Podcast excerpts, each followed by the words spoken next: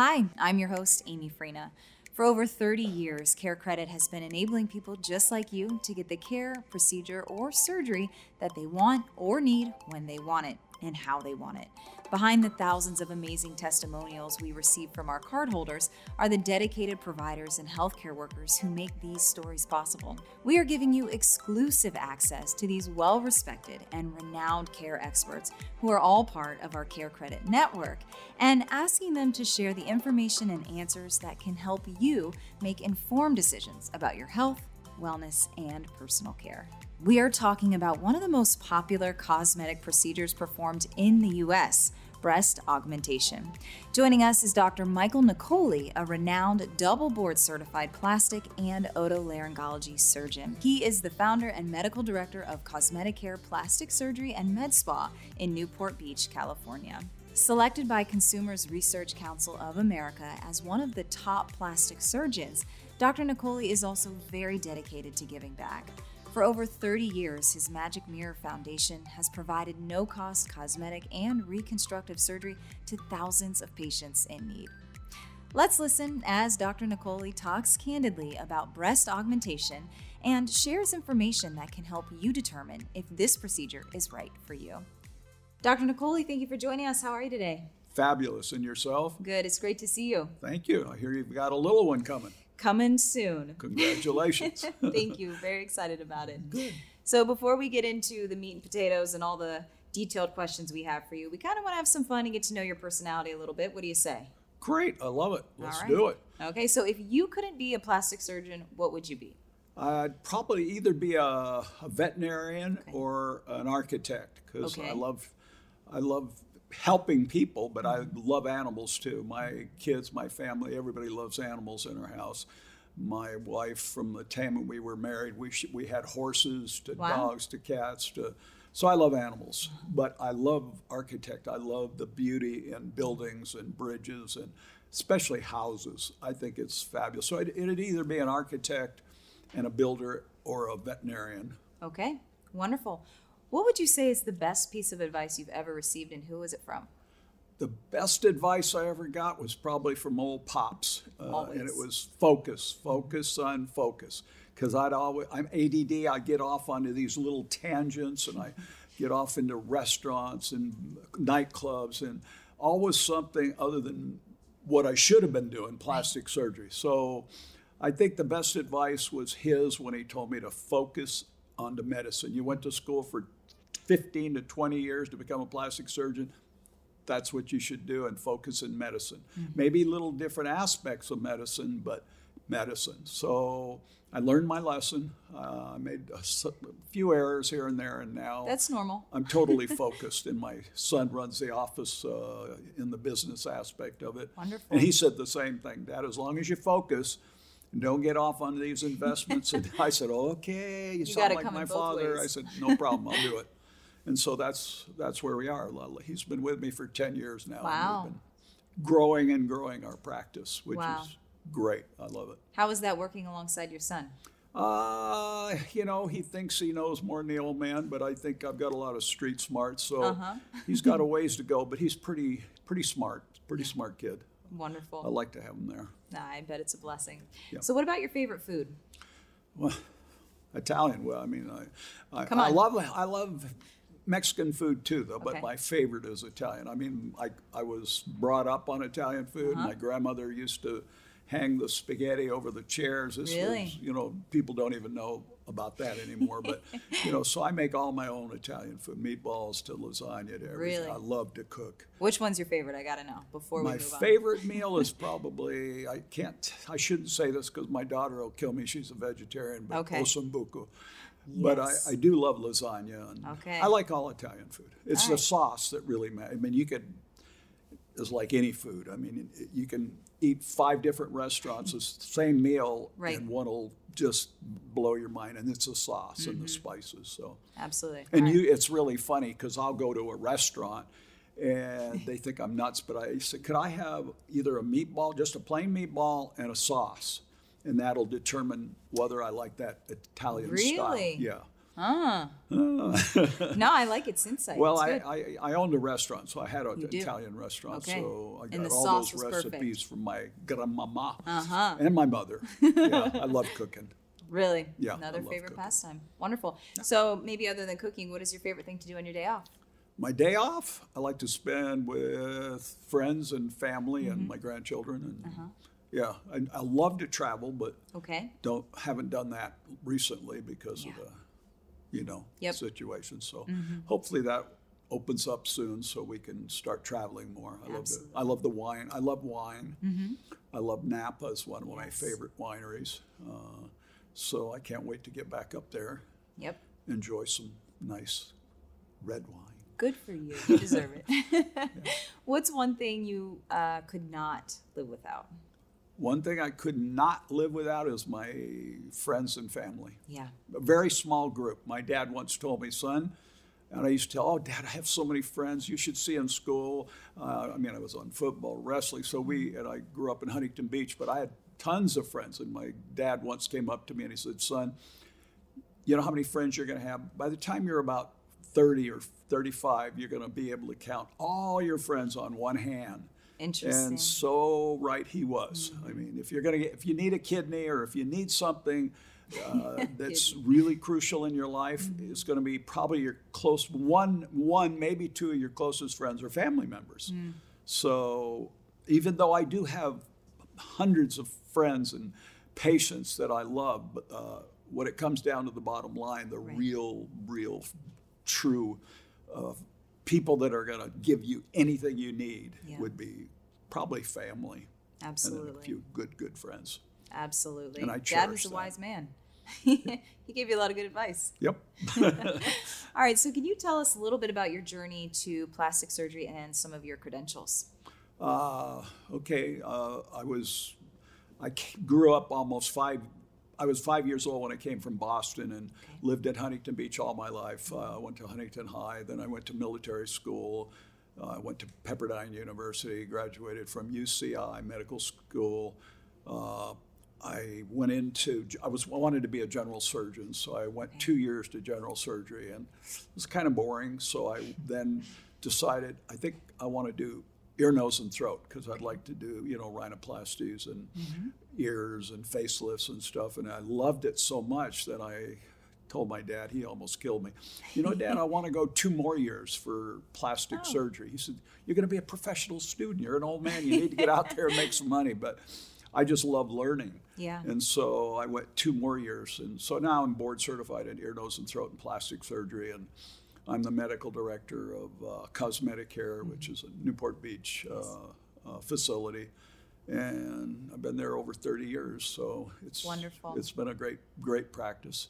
And I did my humanitarian type things. I've been all over South America, Central America, Mexico, and allocated a lot of my time to cleft lip and palate and burn Okay. patients for I did years of that and I Wow. it was really rewarding but now that I'm getting older we still have a, foundation called the Magic Mirror Foundation Uh-huh. and I allocate uh, free surgery for bullied kids uh, women and children of domestic violence that are been beat up or you know and probably two of the most common were the uh, uh, bullied kids uh, with whatever facial deformities they have, and and uh, I'd say domestic violence.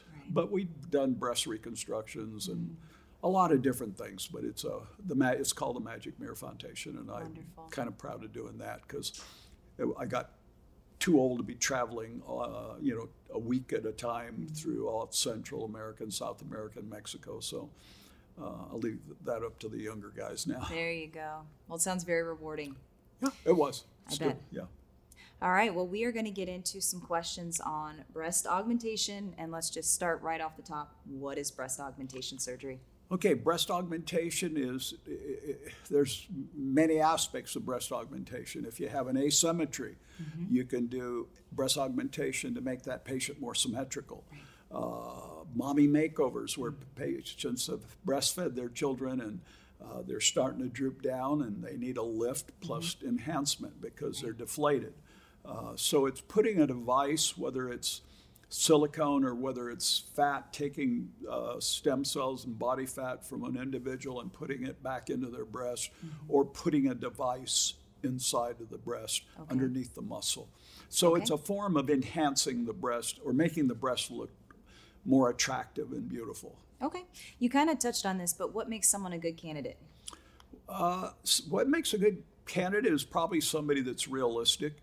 If the patient's expectation far exceeds the patient, the doctor's capability, then you probably shouldn't do that patient. But Right. almost anybody that has, I mean, for instance, no breast, and mm-hmm. she's a female, and a lot of clothings and bras, and when you're in high school, and everybody in the class and PE have somewhat of decent breast size, and you don't have that.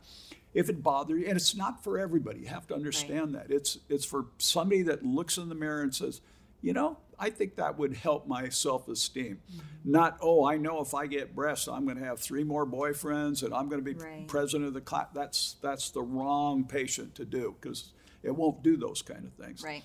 Reasonable, smart, intelligent people that are you know that know that it's only going to help their self-image. Mm-hmm. Not going to change the world in any way. Right. And so. Good advice. What should a patient look for in a plastic surgeon? I think when you're shopping for a good plastic, it's like anything. If you want an architect, uh, you're going to go to the house that looks like a square box, or are you're going to go to that architect that just has the design that you just absolutely love. Right. So when you're doing your homework with a plastic surgeon, you have to make sure they're board certified in plastic surgery. Not an ENT, not a dermatologist, not, I mean, they are good surgeons, but I think if you, it behooves you to go to the guy or girl that has done most of the training, you know, 10 years of training to become a plastic surgeon. Make sure he's board certified. Make sure you look at reviews. Just because he's board certified doesn't mean he's a great surgeon. Right. If he has bad reviews, uh, you know, think twice. Right. Go see his office. If he's got a, you know, dirty floor, old torn couch, well, maybe your breasts are going to look like that.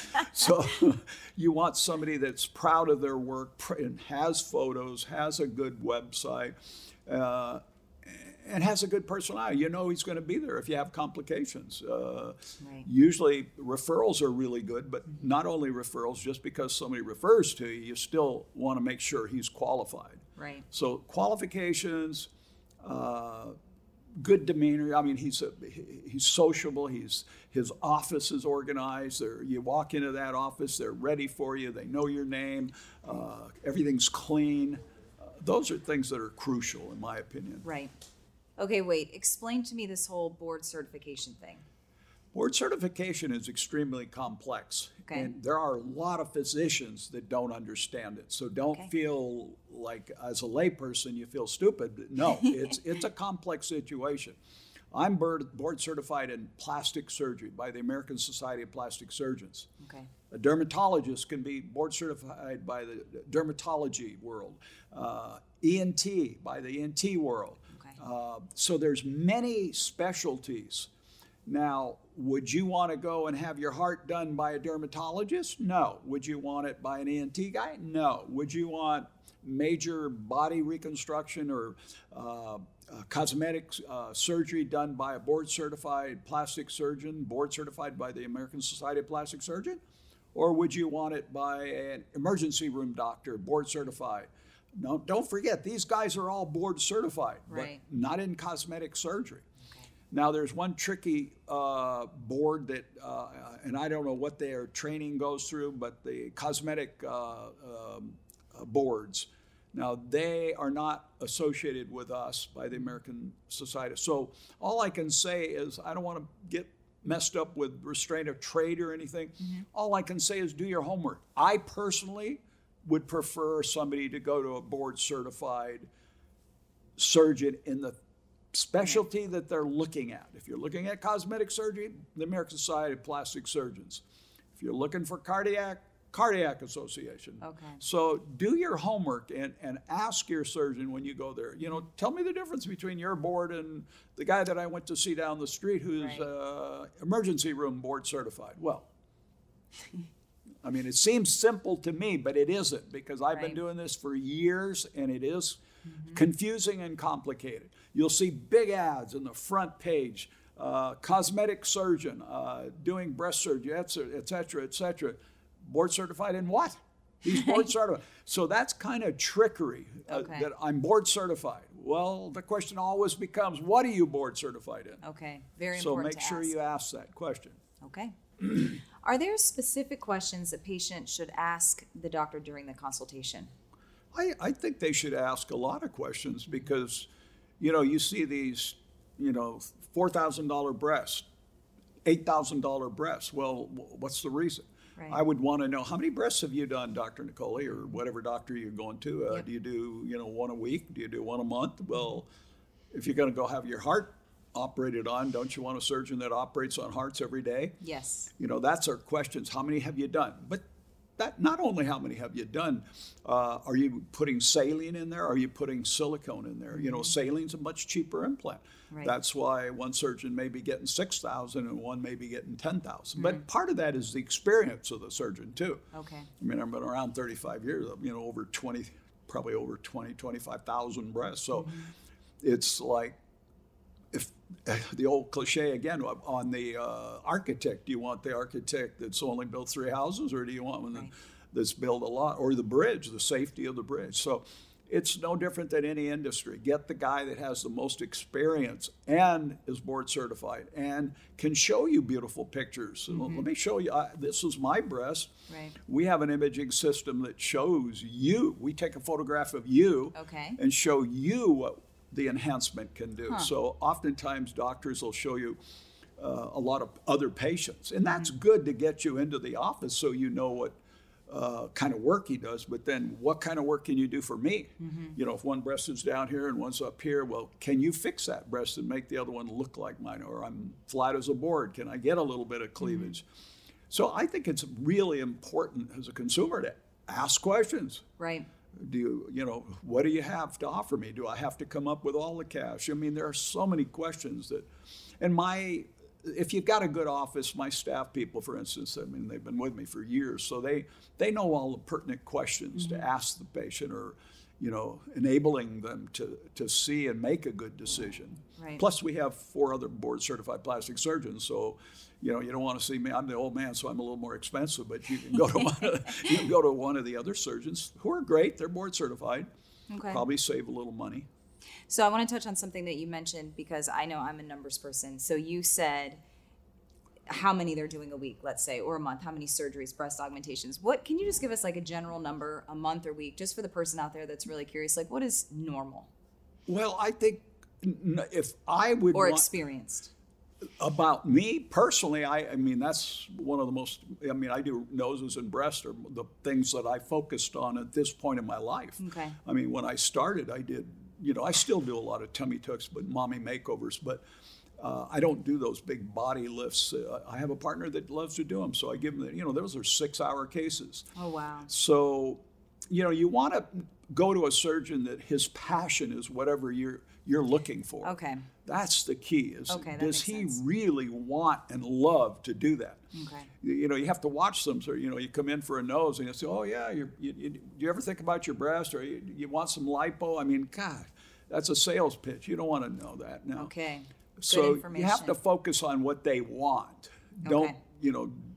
Uh, make their image of themselves go down the toilet because you're you know commenting all kinds of things that you can do for them. Okay. So focus on what they're asking for. Make sure that surgeon's professional, Okay. and I think I- you know and board certified again. I think you want to make sure Most that's important. the case. Okay. So you touched on this as well, but how much does breast augmentation typically cost? Uh, if you go to a probably a decent uh, plastic surgeon that does at least three a week, Okay. uh, I think at least two or three a week would be mandatory, and at least for probably four or five years, uh, you'd probably run anywhere from eight to fifteen thousand. Okay. And a lot of that is, you know, I have an excellent surgeon from uh, Alabama. I mean, he charges six thousand dollars. Well, the implants are almost two thousand dollars, so Gotcha. you're not going to get that so much here. Uh, you go to Beverly Hills, you're going to spend fifteen thousand dollars, sometimes even Hmm. more. Uh, Orange County, you're probably going to spend anywhere from eight to ten Okay. on a good surgeon Okay. and a good quality implant. Right. What payment options are available for someone who decides they want this procedure but maybe doesn't have all the money up front? And that's quite common. I mean, uh, my practice would probably be cutting a, a quarter would be cut off. Wow. So I think, you know, one of the best that I've been using for years and years is CareCredit. Uh, they're phenomenal, and I mean it's and it doesn't take a rocket scientist. Uh, all you have to do is get your phone, download the app, and it's pretty self-explanatory. Awesome. My my employees can help them, but uh, they have to do it on their own. Gotcha. So they they can accomplish that with ease. The the the software is impeccable. I mean, it's so easy. Uh, I'm not a computer guy, but I can I can do it. So if I can do it, they can They do can it, do it. and they'll love it because it's it helps them out. So yeah, it's been a godsend for us. It's been Awesome. helpful. Great to hear. So, what types of breast implants are available, and what determines which type is appropriate per patient? You know, and that's a good question because the surgeon should be able to know that, and each individual patient's going to be different. Okay. If you've got a very, very muscular patient that has a, a, a large pectoralis Mm-hmm. major, muscle, the thickness, you might want to put a high profile implant because you won't get much projection if you don't. Got it. If you have uh, a lift, when you have a lift, you tighten all that skin. It has a, set, a, a, a, a tendency to lessen your projection, so you might want a higher projected implant. Uh, where just the normal average patient that doesn't have any droopiness, doesn't have any problems with their breast, just small, then a moderate plus. So there's moderate pluses, you know, low profile, moderate plus, high profile. As the projection increases, the base decreases. So, and that that may be complex for an individual. You're, if a surgeon's well trained, he should be able to tell that patient and and give him fabulous advice on what he recommends. Okay. But I would personally, I like silicone because it one feels like what saline feels like a water balloon. People think, oh, saline is safer, and it's all the bags are made of silicone. So whether you put saline in them or whether you put silicone in them, your body reads the outside of that bag, and it's silicone. Okay. Now the newer silicone is is really nice. I mean, it's a great implant. I, my daughters have two of these newer style implants in them, and they're they're kind of a cohesive gel. It's called. It's like a gummy bear. Okay. So when they break, they're not going to migrate all over your body. Uh, Gotcha. this morning I had surgery and I I had an older style implant that ruptured and it I mean it's like gooey. I mean it comes out like molasses. So that's nice. We don't have that anymore. So Good. that's the advantage of technology. I mean it keeps improving and improving. But I, if if it was my daughters could have anything they want. and They got silicone implants. So I love silicone and the durability especially. I mean, you know, 20, 30 years. That was my next question. Yeah. Okay. Excellent. Let's talk about risks and complications associated with the surgery. Risk. Uh, there's, I mean, death from anesthesia. uh, I mean, I've been doing it 37 years now. I've never had a death. So if you have a good team, you have a good anesthesiologist, it's pretty low. Make sure your patients, you know, and a good surgeon's going to ask the patient, do you have any medical problems? Do you have any heart problems? Do you have any lung problems and, and diabetes, things like that? You want to get a good history because there are a lot of young patients that have probably not made it through surgery because they didn't, the surgeon didn't get a good history. Hmm. Uh, so make sure you have a good anesthesiologist. A lot of complications are related to anesthesia. Mm-hmm. I mean, that's that's terrible, but it happens. So go to a good, reputable plastic surgeon for any kind of surgery, and you won't have the, you know, the problems with death. Now, mm-hmm. there's infection. Uh, I put my uh, patients on antibiotics before surgery, during surgery, after Okay. surgery. I soak their implants in antibiotics. So hmm. We cut that probability of an infection. I, I may see an infection once every two years. Wow. So it can happen, but, and then your incisions, you can go around the nipple, you can go through the armpit. Mm-hmm. Well, the nipples, for instance, when you breastfeed, you, you have ducts that go to the mammary tissue. Right. All those little pathways, those little ducts are full of bacteria. Why do your armpits smell? Bacteria. so you, I, I, don't go through those routes anymore. The American mm-hmm. Society of Plastic Surgeon recommends going underneath. Now I'll Okay. tell the patient, I'll give them their option. Mm-hmm. Your risks are higher going through the nipple and going through the armpit for infection and what's called encapsulation. Your body reacts to the implant and you get hard scar tissue, and your breast feels like hard orange instead of a nice soft breast. Got it. Uh, and the nice thing about implants today, the manufacturers give a, a, nice warranty, and I tell the patients, you know, buy the buy the insurance because the warranty is great. Hmm. If you have an encapsulation, they will pay for a significant amount for the first year. Okay, good to and know. if you have a rupture, so getting insurance is really, I think, beneficial because you never know what could happen. You never know. Although all these things are rare, they're possible. Better to be safe than sorry. Oh, absolutely, you're right. So when uh, a patient decides, okay, I'm going to have breast augmentation surgery, what should a patient do at home to prepare? Well, at home, I think today the difference between today and 20 years ago that I they came in the office, I had to spend an, an hour with them. Mm-hmm. Today, I, I, have consultants who are trained uh, to do and talk to patients, so that helps. I think if you go to a good group, mm-hmm. uh, whoever that is in your city, and it doesn't matter where you are in the country. Go to a good group. Most of that is going to be explained to you in thoroughness with a list of things you should do and shouldn't do, especially medications. Uh, there are so many medications you shouldn't be on, and there are medications you should be on. Okay. So you're going to follow that protocol. But psychologically, when you're home, you have to tell yourself you're going to have a little bit of pain. Okay. But you have to realize that most of my patients and most of any other doctor's patients, they have surgery on a Friday if they have a desk type uh, uh, business, mm-hmm. they'll be back to work on Monday or Tuesday. Okay. I think for the first 24 hours, it's crucial that somebody watches you and takes care of you. Okay. Uh, because you've just undergone, you know, general anesthesia. Mm-hmm. So somebody should be watching you that first 24 hours or 12 right. hours.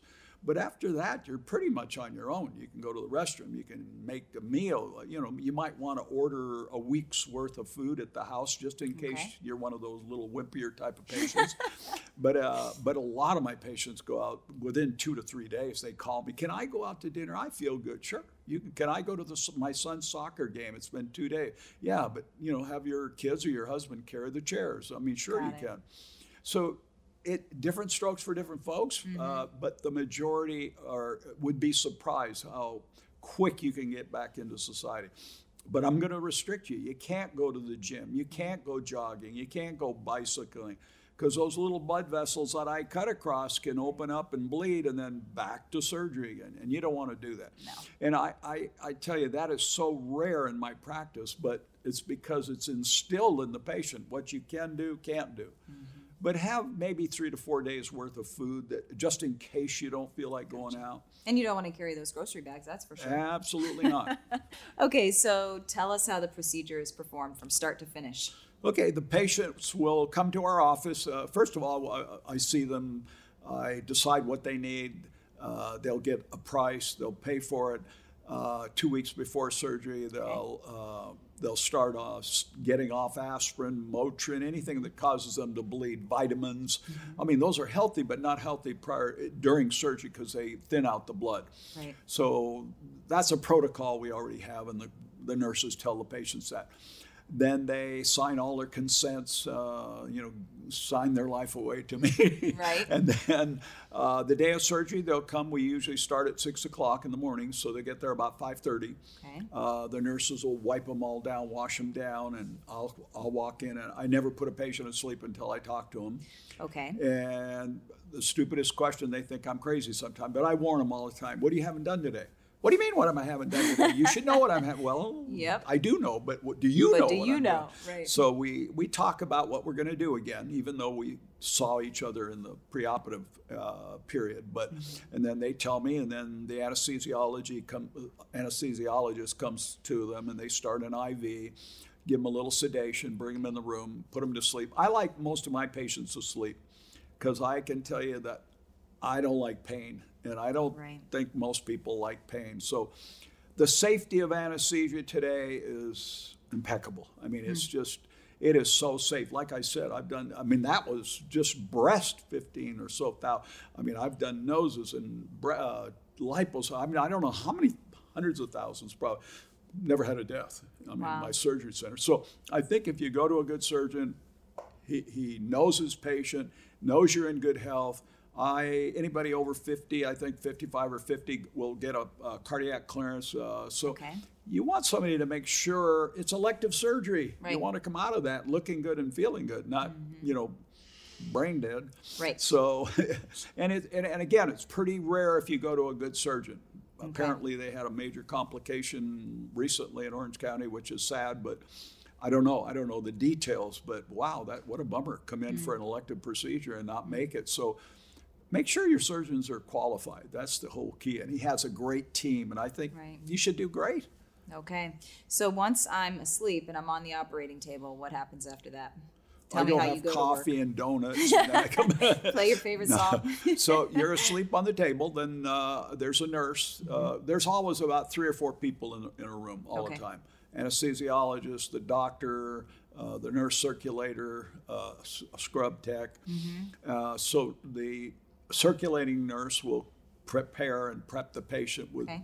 uh, antibiotics and scrub. And I require them to scrub the hell out of them because I know what bacteria is the thing that's going to screw th- your surgery up. Right. So I give them two grams of uh, an antibiotic. I give them a, a good high dose intravenous antibiotics. Okay. We scrub them down.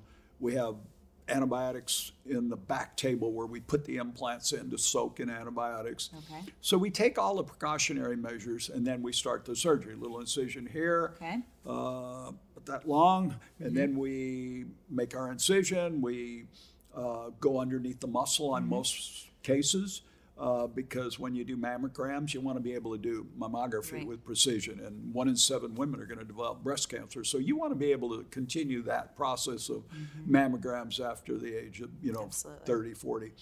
Uh, then clean the pocket, irrigate the pocket, put uh, numbing medicine in the pocket, put the implant in, sew them up, put steri-strip, no stitches on the outside, Okay. just steri-strip, so they don't have to have any steri-strip.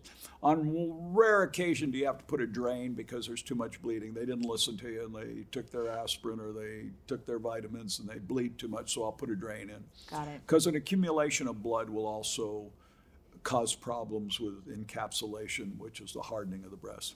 Okay. So what can the patient expect to experience during recovery? the recovery and it's like any anything in life there there are some patients that have their babies and want to go home the, that afternoon or the mm-hmm. next morning. There are some that want to stay in bed for a week. Right. and it's the same with with surgery of the breast. I mean uh, it's it's pain threshold related. Mm-hmm. Some patients are tough. They want to go to the gym in two weeks and no you're not going to the gym in two weeks. You go go walk down from newport beach to laguna if you want. Mm-hmm. Walk. Right. but nothing that because I cut across a lot of little blood vessels. Those little blood vessels can open up Right. if you elevate uh, anything from if if you, if I get a call at 11 at night, most often it's sex. So no sex, no treadmill, no exercise, no gym for about three to four weeks. Okay, you heard it. You heard it. so, uh, and then and then uh, they, I, I'll allow my patients to drive within two to three days post-operatively, as long as they're off medication, no Okay. no pain medicine. Got it. Yeah. What can a patient do if for whatever reason they're unhappy with the results of their surgery? And, and again, my staff are real. In the old days, you know, anybody that walked in the door, come on in, let's do your surgery. Okay, bam. And I and I look back and I say, why the hell did I ever do that patient? Mm-hmm. Because it's a nightmare, my nightmare patient. and my staff is pretty good at that, uh, picking out patients that have an unrealistic expectation. Right. So you want everybody to be happy. You want to be happy. Your staff wants to be happy. You want them to be happy. So what can I say? I, I mean, th- you want to make sure the patient is stable. Like I said, you want them to do this because of self-image. I want to improve my self-image. Not I want to be the president of my class. I need five more boyfriends. Right. It's not gonna not gonna happen. So realistic expectations are crucial, mm-hmm. and then make sure they follow directions Right. The directions are crucial. And my my nurses are great at that. You know they're they that we have a list and we tell them what they can do can't do. I see them the next day and Okay. a week later. So i follow them closely to make sure they're following uh, the directions. Okay. What results can the patient expect as time goes on? well i would say totally uh, some doctors say a year but six months. If if they don't have what they have and we're human Right. You know, do you have a little asymmetry? And that's why I like to see them early because I can put what's called a Velcro band. It's like a it's like a rubber band, but mm-hmm. it's wide, and I can adjust breasts a little. If one's a little higher than the other, I can bring it up a little or adjust those. 95, probably 95% of those can be adjusted with a band. On a rare occasion, you're going to have to go back to surgery. Okay. And that's one of the reasons I encourage patients to get insurance and stuff because it's no different than a valve. Right. If you have a heart valve and all of a sudden the- one of the best surgeons in the world put it in, if you have a little leak, you may have to go back to surgery. So it's always good to have uh, some security there with insurance, and we encourage all our patients to get that so there isn't a, a burden on a financial basis. Right. So I think that's important too. Okay. Well, you've given us some wonderful insight. Thank you so much for your time. You're very welcome. We learned a lot about breast augmentation from one of the country's leading board certified plastic surgeons. If you're considering breast augmentation surgery, we hope we've provided information that can help you to decide if you want to take the next step and schedule a consultation. Remember, CareCredit is a leading national healthcare credit card that can enable you to get many of the surgeries, procedures, and treatments you want now and pay over time with everyday promotional financing on purchases of $200 or more. CareCredit can also be used to pay for copays, coinsurance, deductibles, and your health and wellness needs. CareCredit is accepted at hundreds of thousands of locations nationwide to pay for care whenever you need and want it. If you are interested in applying for a CareCredit credit card or would like to find a provider in your area who accepts CareCredit, visit us at carecredit.com. And if you found this information valuable, please leave us a five star review on the App Store, a thumbs up, and share with a friend. I am Amy Freena with CareCredit, and I'll see you soon. Thanks for joining us on Care Experts with CareCredit. If you enjoyed this episode, please subscribe and share with friends and family. And stay tuned for new episodes every week. Purchases with the CareCredit credit card are subject to credit approval. Minimum monthly payments required. See carecredit.com for details. This content is subject to change without notice and offered for informational use only. You are urged to consult with your individual medical providers with respect to the information presented. Synchrony and any of its affiliates, including CareCredit, collectively Synchrony, makes no representations or warranties regarding this content and accepts no liability for any loss or harm arising from the use of the information provided. Your participation in this presentation constitutes your acceptance of these terms and conditions.